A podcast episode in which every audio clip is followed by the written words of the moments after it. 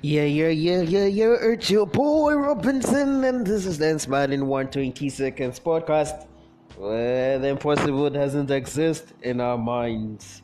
And today, I want to talk to you, we want to discuss the issue of planning. Now, planning is bringing the future into the present so that you can do something about it. Planning for success will make you even more creative. A goal without a plan is just a wish. Proper planning and preparation prevents poor performance.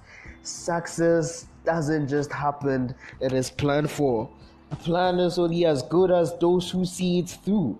Planning is what you do to make things work well. Plan your work and work your plan. When it's obvious that the goals cannot be reached, don't adjust the goals, adjust the action steps. Planning is everything, for tomorrow belongs to the people who prepare for it today. If you don't have a plan, you become part of somebody's plan. The backbone of success is hard work, determination, and planning and perseverance.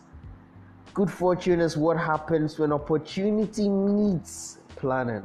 So today, I implore you go out there, plan every single thing you want to do.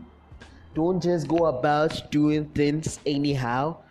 Go out there, sit down, take a pen, put your plans to paper, find out things you have to do, things you don't have to do, and get backups for the plans. You don't only need a plan A, you need a plan B when plan A tries to fail. You need a plan C when plan B tries to fail.